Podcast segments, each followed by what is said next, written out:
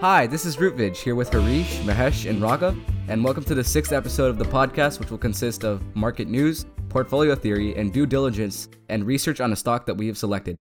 Wait until the end to find out what stock we analyze. Mahesh, do you want to introduce the new format for the podcast today?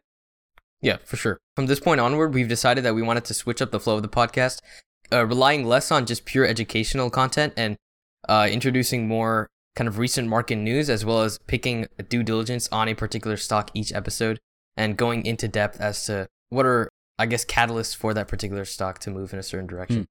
Yeah. All right. So I guess the top headlines, we'll just start off with those, right? So U.S. Federal Reserve Chairman Jerome Powell has announced a shift in how the Federal Reserve will view inflation, saying that it won't increase interest rates to respond to low unemployment levels, and also it won't worry as much about low rates triggering a rise in prices. A review concluded that inflation could temporarily run slightly over the Fed's 2% target, if that is what is necessary to maintain the labor market strength. So basically, the take here is that Jerome Powell and the Federal Reserve will not care if inflation rises now, and that was a concern for investors, but they believe that it's in the best interest of the people in the labor market and unemployment to continue with the lenient interest rates, just because that'll be more helpful during a time of a recession, right? I mean, that makes sense to everyone, I think. Yeah. And also, this inflation won't be like as drastic as you think, given it's just a little bit over 2%. It's not going to be anything like we've seen in countries with hyperinflation. Yeah, exactly. So I'd say that this is probably good news for the stock market, right? I'm guessing this is driving them more towards a bullish direction, because at first they were concerned about maybe the Fed will stop, the current easing fiscal policy to slow down interest rates, but rather, I mean, they're just saying that they don't mind if interest rates increase. And I guess that just confirms a lot of the bull's suspicions. So I think this will lead to a longer stretch of the bull market. And we did see that last week as the S&P 500 and Dow Jones continued to rise. So also in other news, the second quarter earnings for companies in the S&P 500 has dropped nearly 32% from the same period a year earlier. And this is the worst result since the first quarter of 2009. So, but even after all of that, the S&P 500 is continuing to rise, and it's focusing more on the V-shaped recovery dynamic rather than on the reality of the market, which is that earnings are not doing great. And it's relying on the assumption that, and all these companies, like 84% of the companies, are beating the analyst consensus. And this is actually the highest figure since FactSet began tracking that metric in 2008. So what do you guys think? I mean, do the analysts' expectations actually really matter that much about the market's performance, or should it be more directly correlated with the revenues? It should be more directly correlated with the revenue.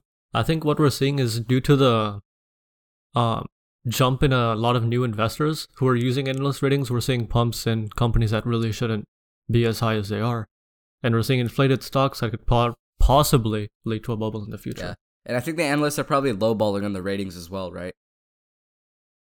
Yeah, it's a possibility. Obviously. Yeah, just to get more people to buy. Yeah. So, and then effective Monday, August 31st, recently, you may have heard this already, 3 of the 30 stocks in the Dow Jones Industrial Average Index are going to be replaced.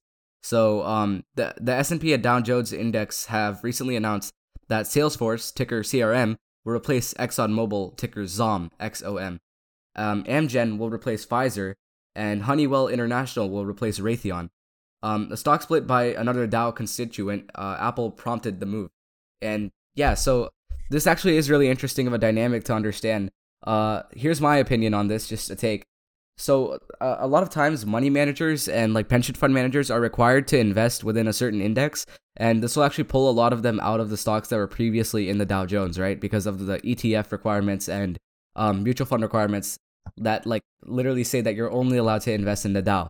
So I think this will drive up even more on tech prices, because like Salesforce got introduced, and ExxonMobil and a lot of those older style companies like Raytheon, Pfizer, obviously they're a lot more legacy style companies. And I guess if you pull out institutional investors out of them, do you think like the value in them is being destroyed now? I mean, I guess the interest is, but the value is. Okay, yeah, taking them out does make it a disincentive to go invest in these companies. But I think also these companies are a bit old, and we need to let these companies move out of the Dow to give way to newer companies like Salesforce that are doing pretty good. Mm-hmm. I mean, it's just a changing market. Yeah. And I think Honeywell only had to replace Raytheon at its current state because of the United Technologies merger. So it's not because Raytheon isn't like technologically advanced. It's just because of the merger, I think it hurt Raytheon's financials a lot. And that's what ended up prompting the move to the Dow Jones. ExxonMobil used to be one of the biggest companies in the United States. And, you know, that just shows how much the market can change over a short period of time. Yeah, for sure. And it's the funnier part is that Apple, the split that Apple did actually prompted the move for Dow Jones. So that's really interesting. And yeah, speaking of the split, Apple recently did a 4-for-1 share split, which made its shares more affordable to investors who don't have access to fractionals. And there are still unbelievably a few brokerages that do not offer fractional shares. So this introduced a lot more liquidity into Apple this week. Also, just going back quickly to stocks being added to the Dow Jones, Alibaba actually, as of September 7th, will be added to the Hang Seng, which is the Hong Kong Dow Jones, if you will. So that's you can see a lot of sort of tech companies, big tech companies being put into Dow Jones and replacing a lot of these legacy companies. Yeah, I mean, and you could just see how expensive they're getting, right? You can see the hype because they need to do splits for investors to be able to afford them. So it's definitely interesting to see that. And Tesla's 5-for-1 stock split also prompted a lot of liquidity. But again, it continued to decline actually the next few weeks because Elon Musk decided it was a good time to sell off a good amount of shares. So yeah, I mean, do you think that other tech companies are going to take advantage of these high prices and eventually start selling off? Like I heard Tim Cook sold off a good amount of his Apple shares. Yeah, the higher and higher these stock prices go, the more worried these tech CEOs are going to be. They're going to want to seal in the deal that they get, which is really good right now. And it might go up a lot more, but that's why they still have a lot of their owning. I mean, I think a lot of companies, a lot of tech companies already do this. Like I think Jeff Bezos, he sells off like $1 billion of worth of Amazon stock per year to fund other stuff. So, I mean, yeah, as the moves become more common, definitely we're going to see more stock sell-offs. Right. Yeah. And in other news about outside of the stock market, Hurricane Laura recently hit the Texas coast and Louisiana, which causes widespread, obviously, you know, damage and destruction to infrastructure. And I believe that, you know, because of the homes being destroyed and already the low supply in lumber, that'll probably cause an increase in lumber prices. And traditionally, these hurricanes cause a lot of price increases for stocks like Home Depot and Lowe's because people need to, you know, go back and fix their own houses, right? So I'd say be on the lookout for stocks that closely trace lumber futures because I believe, you know, they should be rising currently with hurricane season coming up. Yeah. Not just lumber, but I think commodities in general, with lumber and other building materials especially. Yeah. But yeah, they'll be in higher demand after a hurricane. Yeah, right. So, and then also, you know, you've probably been hearing about the TikTok merger. Microsoft is currently in plans, along with Walmart, to buy social media company TikTok from ByteDance. And if the acquisition is successful, then it could mean, you know, big jumps in share prices for Microsoft and Walmart purely based off of the hype of TikTok. But I personally believe that a lot of like the hype might not be real because a lot of these social media platforms come and go. Like, you know, I'm not sure if any of you remember Vine, but it was a very similar concept, right? Yeah. Yeah, but also beyond that, I think they're going to run into some problems. I think I recently read that for ByteDance to sell TikTok, they need to actually get approval from the Chinese government because they're selling off an entire company to a foreign entity. Right. Personally, from my viewpoint, I don't think that acquisition is going to happen just because of the strict rules of the Chinese government, but you never know. Well, I mean, even if it does, I think it's not as big of a deal as the market is making it seem. And yeah, I guess it's just another place where the market is being irrational because. And I'm not, you know, traditionally a person to be that skeptical of efficient markets, but I just feel like the acquisition for Microsoft wouldn't even integrate that well with it. Like maybe Facebook it would, but I don't think. Yeah, Facebook already owns a lot of dominant social media sites. Exactly. I don't see TikTok replacing any dominant social media sites in the near future, like Instagram or Facebook, which have been pretty established over like the past decade. Right, and people think like you know, it is a new platform that's cool for younger generations because of the short video formatting, which is better for their short attention spans. But I just don't think it could last because Vine had almost a very similar platform as well with the 7-second video loops. But I'm not sure like if this is a good long-term play for Microsoft or even Walmart. And even Instagram launched a new feature, which is literally just Vine or TikTok. They called it Instagram Reels. Yeah. It's the same thing. That's the main thing. Instagram already has a lot of users, so it's going to be easier for them to retain their users. Mm-hmm. Yeah, and Facebook released, I think the reason for Vine's decline... Facebook released a similar app, right? It was the same thing. Lasso, I believe. That was another thing that they tried, and they couldn't replace TikTok. But I believe it would have been better maybe for Facebook to buy TikTok, right? Yeah. Yeah. Mm-hmm. So let's just move on from the news, though, and jump into today's lesson on portfolio management. So a lot of the fundamentals of portfolio management are actually based on modern portfolio theory, which was created by economist Harry Markowitz, and he actually won a Nobel Prize for this, the Markowitz Efficient Frontier. And this basically just provides mathematical proofs as to why diversification is useful, right? You're always told to diversify your portfolio, but you never really like understand why exactly. And this gives you sort of a more in-depth reason for why it mathematically is feasible, and it's actually a very sound theory to diversify your portfolio. It provides the profound idea that an asset's returns and risk should not be evaluated as per the asset alone, but for how the returns and risk contribute to your entire portfolio. So I think that's actually a really, you know, good musing for you to think about as an investor, rather than just buying X amount of shares because you like the company. You should wonder, how does it go along with the rest of my portfolio? And so all it's really saying is that an investor can reduce the idiosyncratic risk associated with a security by owning multiple stocks that are not, you know, perfectly positively correlated. And Markowitz actually made this frontier, which is this like sideways parabola almost, and it can give you the best generated return for the least amount of risk. And there exists a portfolio on the tangent line of the sideways parabola that'll optimize your portfolio for the amount of risk that you're willing to take. So I think, Mahesh, if you want to mathematically go over like how it works, that'd be great. Yep. So before we even get into the mathematics, just a couple things that I want to clear up. When we kind of refer to the efficient frontier, what we're referring to is this graph that, like Rootvidge said, is a sideways parabola. But why it actually is a sideways parabola is because you plot standard deviation, or I guess variance, on the x-axis. So how much risk you want to take, essentially. And on the y-axis, you would plot expected returns. So, of course, if you're taking less risk, generally, you'll get less returns, right? And if you take more risk, you'll get more returns. So you can see that kind of curve starting to form. But the way the math works out, it eventually ends up like a parabola once you plot out just thousands and thousands of assets on that graph. And so once you know how that efficient frontier is formed, you can actually do a couple calculations to optimize your portfolio based on that. So let's just go with the basic example, right? Let's say I want to buy Apple and Exxon stock, but I don't know how much to buy, but I know that I want to hit a target return of, let's say, 15%. And so now we have to calculate how much to put in Apple and Exxon, right? What percentage of our portfolio? And, well, to state the obvious, of course, the total return would be the weight of Apple in the portfolio times the return of Apple plus the weight of Exxon times the return of Exxon.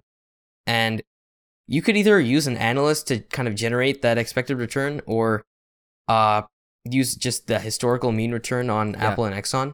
Well, I think CAPM is the mathematically accepted formula, right? Yeah, right, so right. I'll talk about CAPM. Yeah. It just stands for the Capital Asset Pricing Model, and it basically weighs the portfolio returns for risk.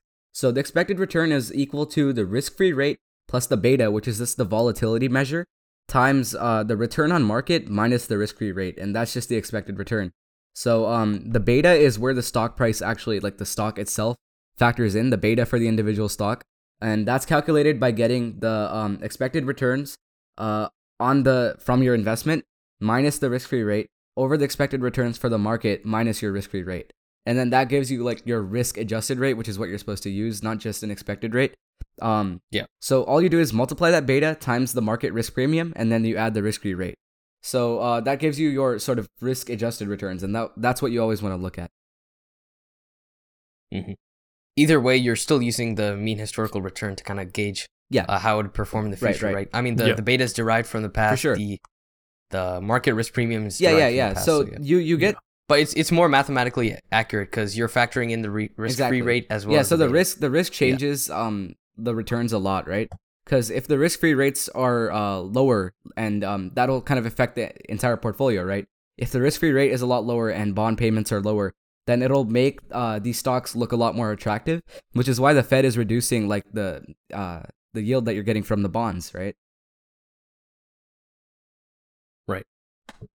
So now that we know that the weight of Apple in portfolio times the return of Apple plus the weight of Exxon times the return of Exxon should equal 15%, which is what we wanted to achieve as a target. We also know that the weight of Apple in the portfolio plus the weight of Exxon equals 1, of course. So using both these equations, we could treat them as a system of equations and, substitute the weight of Exxon as, 1 minus the weight of Apple. And then we could solve for the weight of Apple and then plug that in to 1 minus the weight of Apple to solve for the weight of Exxon. And so that's how you would calculate the portfolio weights that you wanted if you wanted to reach a target return. Now, let's say we wanted to get what our expected return would be if we had a certain amount of risk. Well, there's actually a formula for variance, which is that the portfolio variance squared is equal to the weight of Apple squared times the variance of Apple squared plus the weight of Exxon squared times the variance of Exxon squared plus 2 times the weight of Apple times the weight of Exxon times the covariance between Apple and Exxon. So it's a complicated formula, but essentially it's giving you what's the total risk in your portfolio just going off of what the historical risk has been from Apple and from Exxon and between the two. So in this case, we know the covariance between both of them as well as the variance of each one independently. So using, again, that second equation, the weight of Apple plus the weight of Exxon equals 1, we can again solve this equation like a simple system of equations, but you can see there's squares in this equation, right?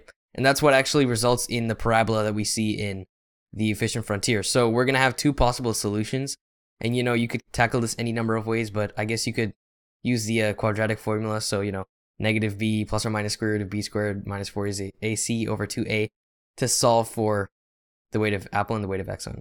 Yeah. And then Mahesh, do you think you could give like a really basic summary, I guess, to as how investors should interpret this? Because obviously diversifying is good, right? But then like, what is the practical steps that they should take to optimize their portfolio?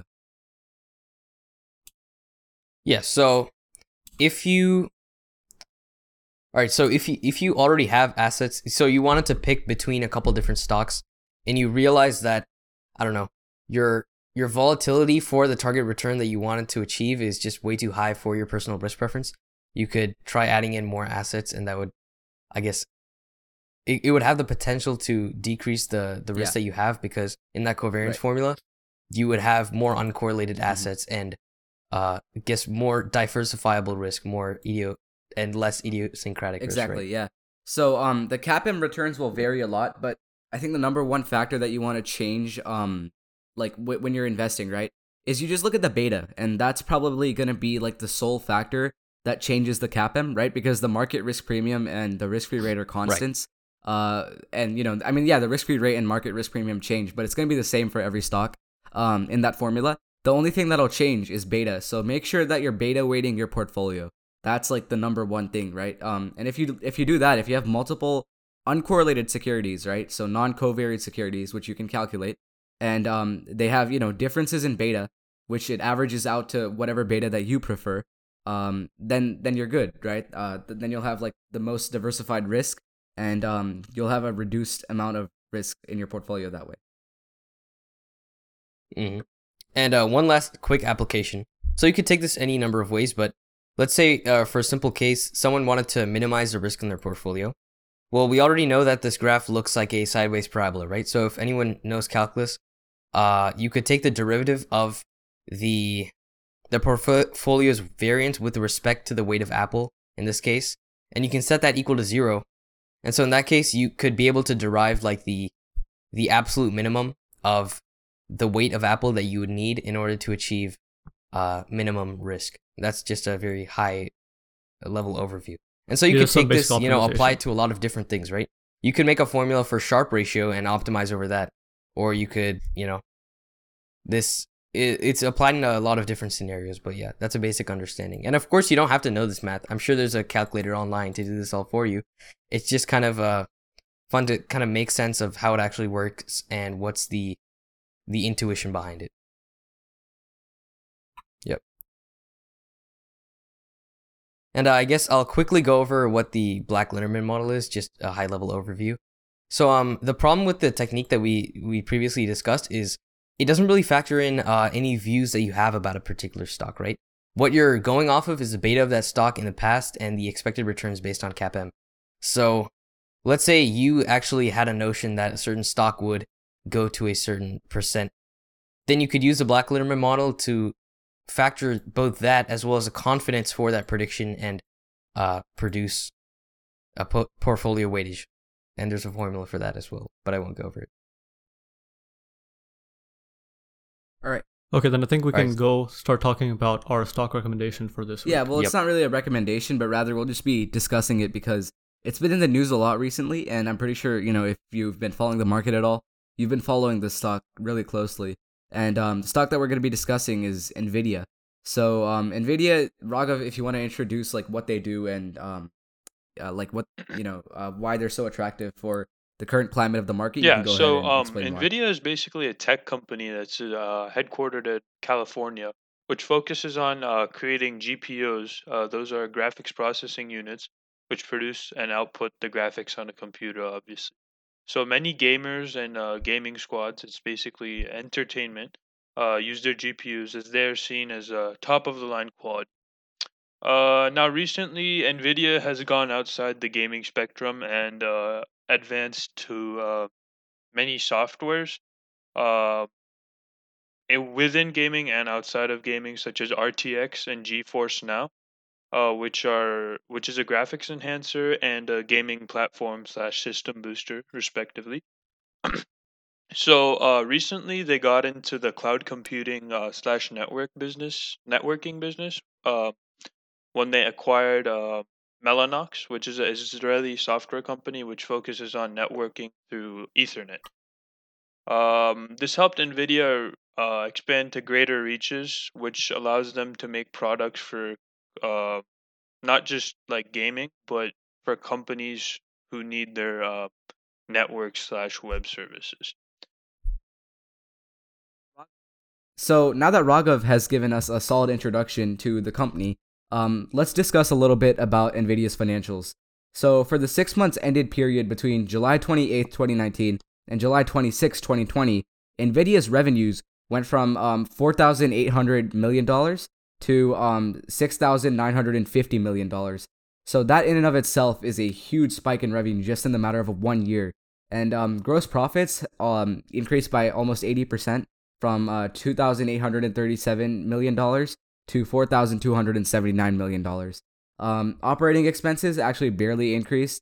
Research and development obviously increased because of NVIDIA's merger with Mellanox, and on top of that, their expansion into data science and AI.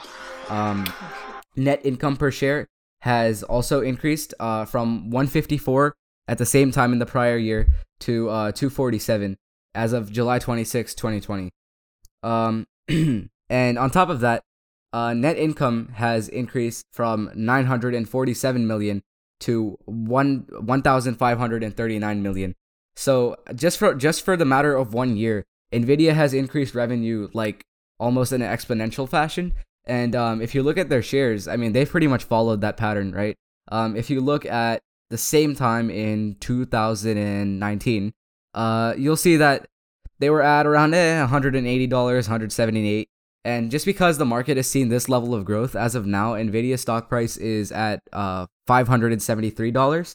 So in the past year, it's actually increased 248%, which is way more than revenues. But that's because the market is projecting this continued growth rate for the next few years at least, right? At least for the next 5 or 6 years. And we'll jump into why, because of their new innovations and movement away from just basic GPUs. because then they wouldn't really even be set apart from AMD, which does a very similar thing. But their business model is entirely different, and I think the leadership is steering them in the right direction. So just for some fundamental analysis, currently the CEO has a 3.8% stake in Nvidia, which is pretty high, considering, you know, in the tech industry, there are CEOs out there who have almost no stake or like a very tiny fractional stake. But the CEO has been really confident, I think, for almost since conception of the company. And NVIDIA has gone on making these acquisitions left and right, but they've been able to integrate them pretty well. And I think that this next upcoming acquisition that's possible of ARM is going to be like the biggest cherry on top for NVIDIA. So, Mahesh, I think if you want to discuss AI now, then you can go ahead and talk about AI and Mellanox and how that merger affected NVIDIA's business model. Yeah. So, most people know NVIDIA for their graphics cards. Of course, they're usually popular with gamers or, you know, for Bitcoin mining. But it turns out they're actually very good for AI and machine learning applications. And the reason for that is, I mean, both of these processes require a lot of matrix math, and GPUs are just really good at, you know, parallelizing tasks, and with their just large amount of cores, they're able to just do these small calculations just really fast.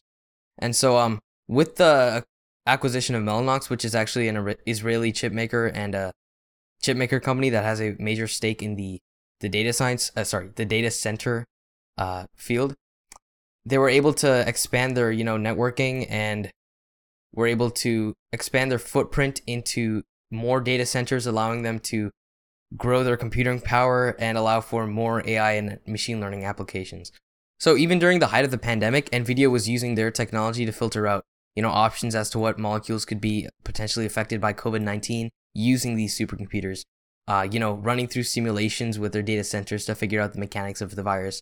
And a lot of these little small projects that were using AI and machine learning, which were powered by these super large data centers and supercomputers, which could be possible without Mellanox, but wouldn't be the way they are right now without Mellanox. So I think Mellanox, and Mellanox, the merger was, in terms of financials perspective, right? It would reduce their R&D costs, right? Because they don't really have to outsource it anymore, and it's all just done in-house. Right. So I think that's really helpful for them as well. So a lot of people are thinking, like, you know, the merger was probably an expensive, you know, hit on their cash. But at the same time, I think in the long term, this has been great for their revenue growth, as I demonstrated earlier. Mm-hmm. Revenue growth and, you know, just research and development in the AI field. From all those little projects, you know, in 2009, the Google Brain team actually used NVIDIA GPUs to create neural networks with speeds over 100 times faster than regular CPUs. So you can already see how GPUs have been, you know, really beneficial to data scientists going back as far as 2009. And, after that, you know, further expansion into deep learning with GPUs led to the creation of the AlexNet image classifier in 2012, which topped the current standards of that day in terms of image classification.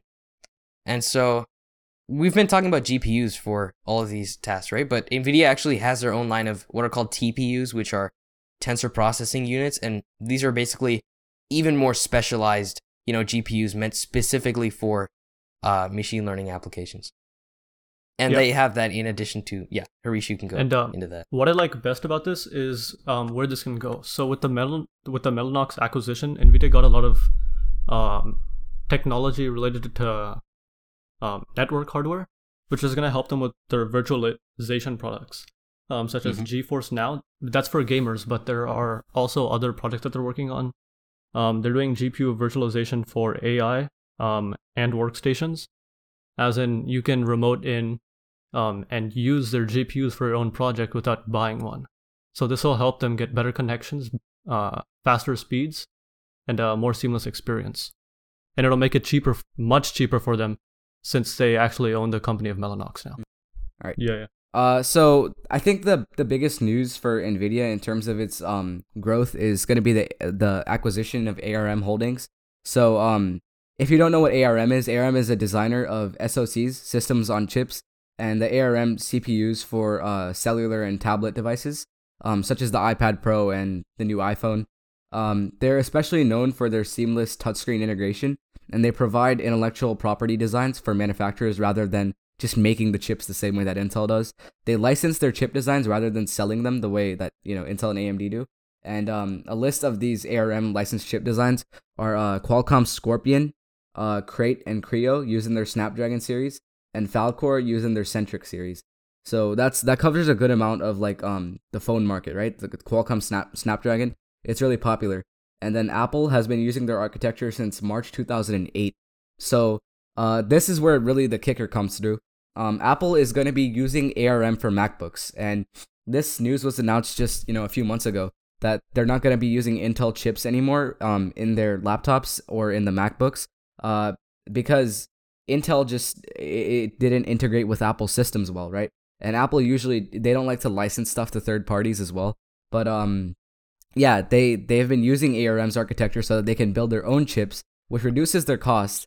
And at the same time, the ARM chips have been way faster. So for example, there's an article that says that the iPad Pro is faster than a 2018 generation i5 MacBook Pro, which is like a full-on laptop, right? Versus this really compact device that's only meant for students or artists. It benchmarks around the same speed.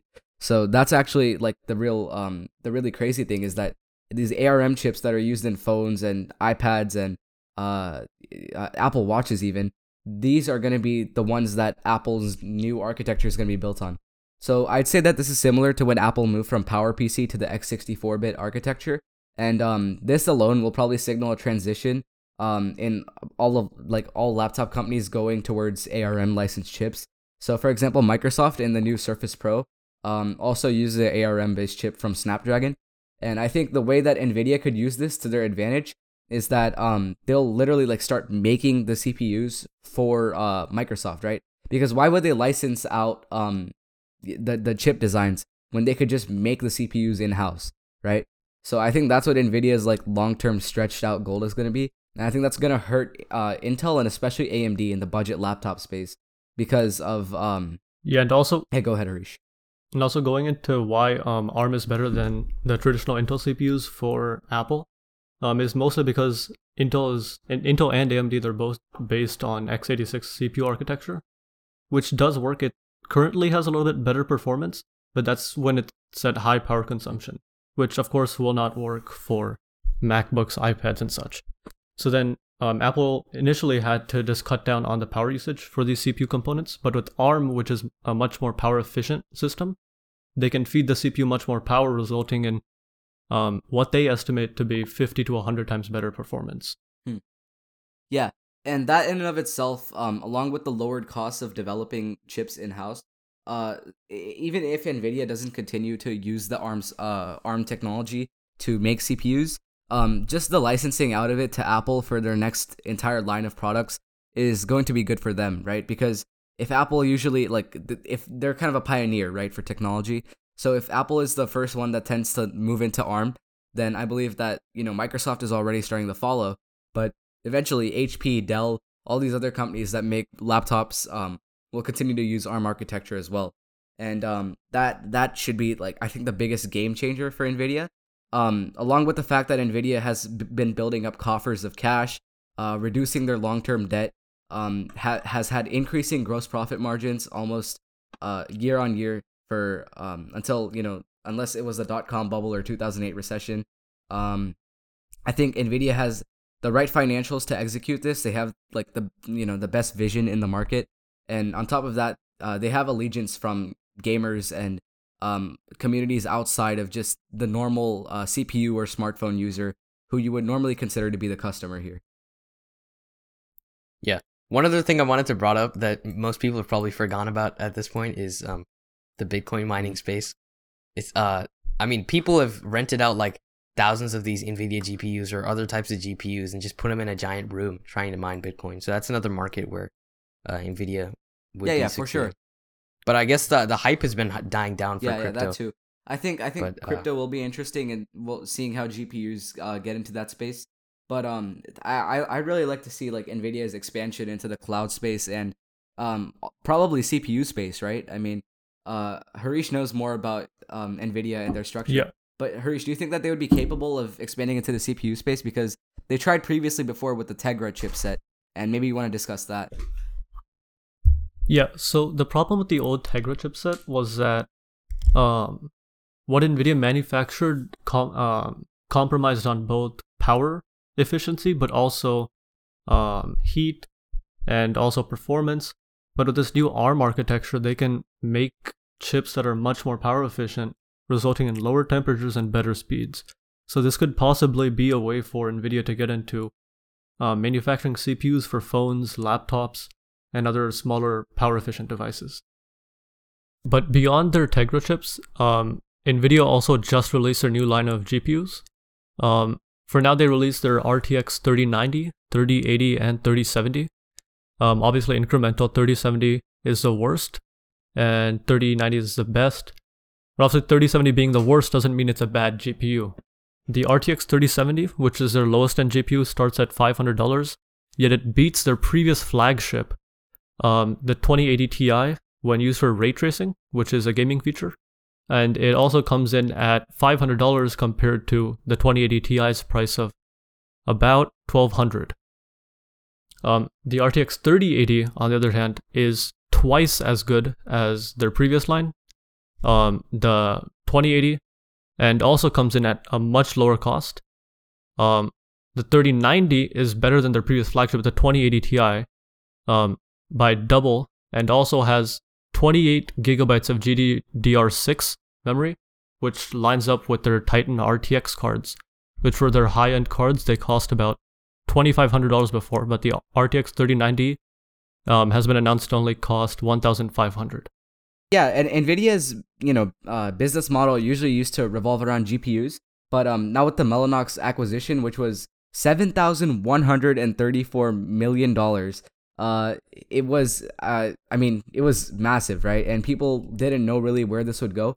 But we can see now that the profits generated from NVIDIA are coming more from data centers. So the revenue attributable to Mellanox for the last report was approximately 14% of consolidated revenue.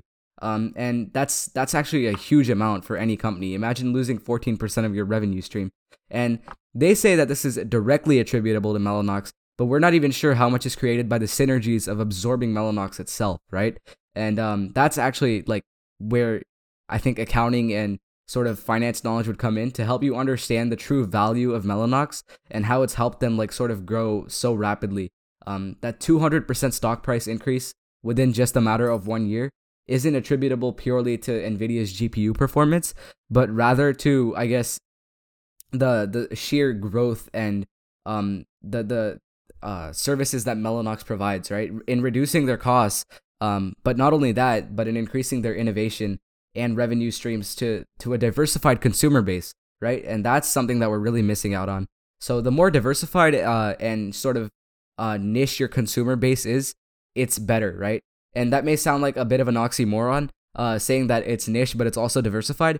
But NVIDIA knows who they're targeting, and that's the great part. And who they're targeting is a diversified base, right? They'll have data scientists using their GPUs, they'll have gamers using their GPUs, but then they'll have multiple people using their data centers as well.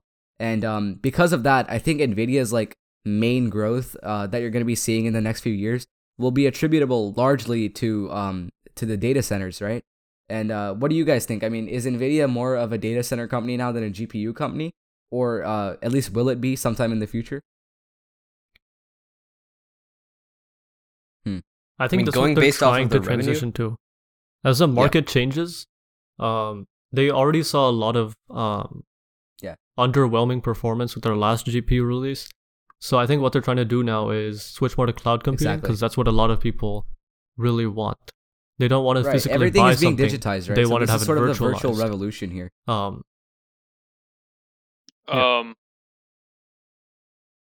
And a subscription-based model might also work better for a lot of people, rather than just buying a one-time card, which will then they anything that's subscription-based has been going up in the past few months, and that's going to be the case for NVIDIA soon. I think that would be a really great model for them to build off of, actually. I think what NVIDIA is trying to do is they might be trying to do it all, jack of all trades type of thing, with maybe an Amazon for software. Which I don't know how that will play out, but software is increasingly hot commodity these days. So, yeah, you know. Right. Yeah, and also given that GPUs are a really niche market, the only people that really need powerful GPUs are going to be gamers, developers, and video editors. And that's not a lot of people. So NVIDIA also needs to target the mass consumers. That's why they're probably switching. This is all speculation, but they might be switching and starting to do smartphone, computer, CPU. And so far, their revenues, here are the revenue streams that they list on their financial statements. They list gaming as the number one revenue stream. Last year, July 28th, 2019, where gaming generated $2,368 million in revenue, and data centers generated about $1,300 million in revenue. Now, data centers generate $2,900 million in revenue, and gaming generates $3,100 million in revenue, right? So now, basically, data center and gaming are on par. Data center so it's catching up, revenues have increased like by more than double, so more than 100%. Whereas gaming has increased by like a very, very small fractional margin. I mean, I could calculate it out right now. 3,000 over 2,400. Yeah, and it's only increased by 25%, which is kind of, you know, underwhelming seeing NVIDIA's growth. So that is actually, you know, the biggest revenue stream now for NVIDIA. And by growth, that's what the analysts are factoring in. Obviously, automotive is another place where NVIDIA serves their chips, and OEM. So those two places are cool, but now imagine the expansion into mobile markets, right? Especially in these developing countries where mobile and laptop sales are the biggest sort of, you know, tech commodities, right? I mean, I don't see people in developing countries really buying GPUs as much, but CPUs, wow, those are going to be in demand.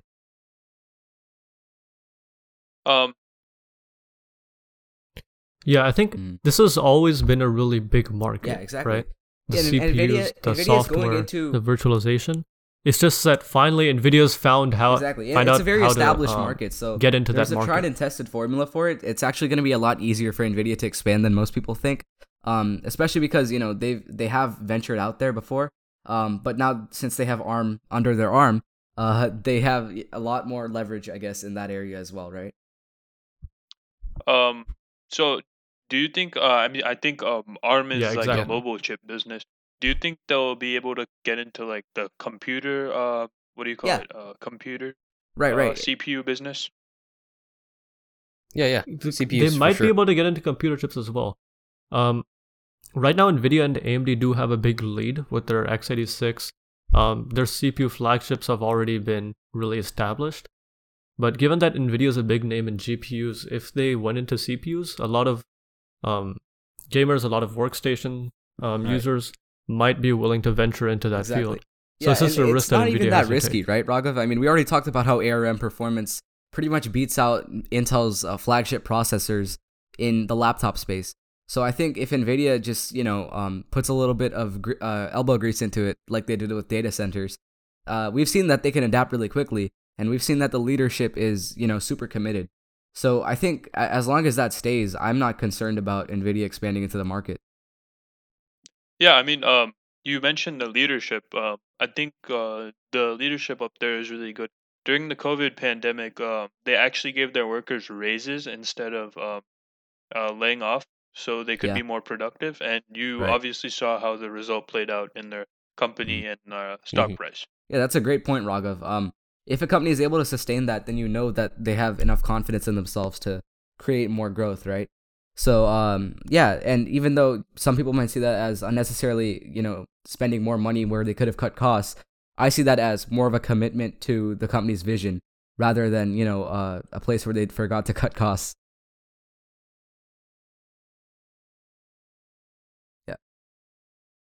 Yeah, exactly. And on top of that, NVIDIA's liabilities, they're not that huge. In terms of like their short-term assets, they far outweigh their short-term liabilities, and their long-term assets are obviously financed by long-term debt, just because of, you know, the company structure from early on. But I think that, you know, financially they're pretty sound, and the growth prospect here is like undeniable. So I would probably like set a random, just to put an arbitrary target price on it. I think that NVIDIA could hit 1,000 by this time next year, if they didn't do a split.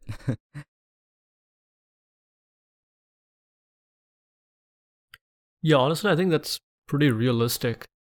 Mm-hmm. And also the market space that they're venturing to is huge. There's like big potential if they work it out the right way. A lot of, big name cloud providers already use their technology, AWS, Google Cloud, Azure, Oracle. Yeah, the sky's the limit. It's only like up. So we hope you enjoyed this in-depth discussion on Nvidia, which is, one of our favorite companies. And we'll probably go in depth on another company of either your choice soon. And we'll cover more DD, obviously, in the following episodes. So I hope this made you want to listen more. None of this is investment advice, by the way. It's all just our opinion and sort of an examination, an academic review, if you will, of company structure. So if you enjoyed this, please let us know.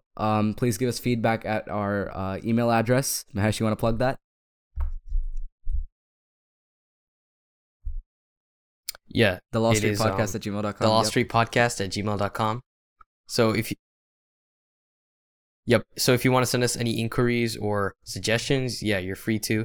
I think for the next episode, we'll be posting polls for things like what kinds of topics you want to see being us educating on, what kinds of companies do we want to do DDs on and stuff like that. So be sure to participate. Thanks for listening.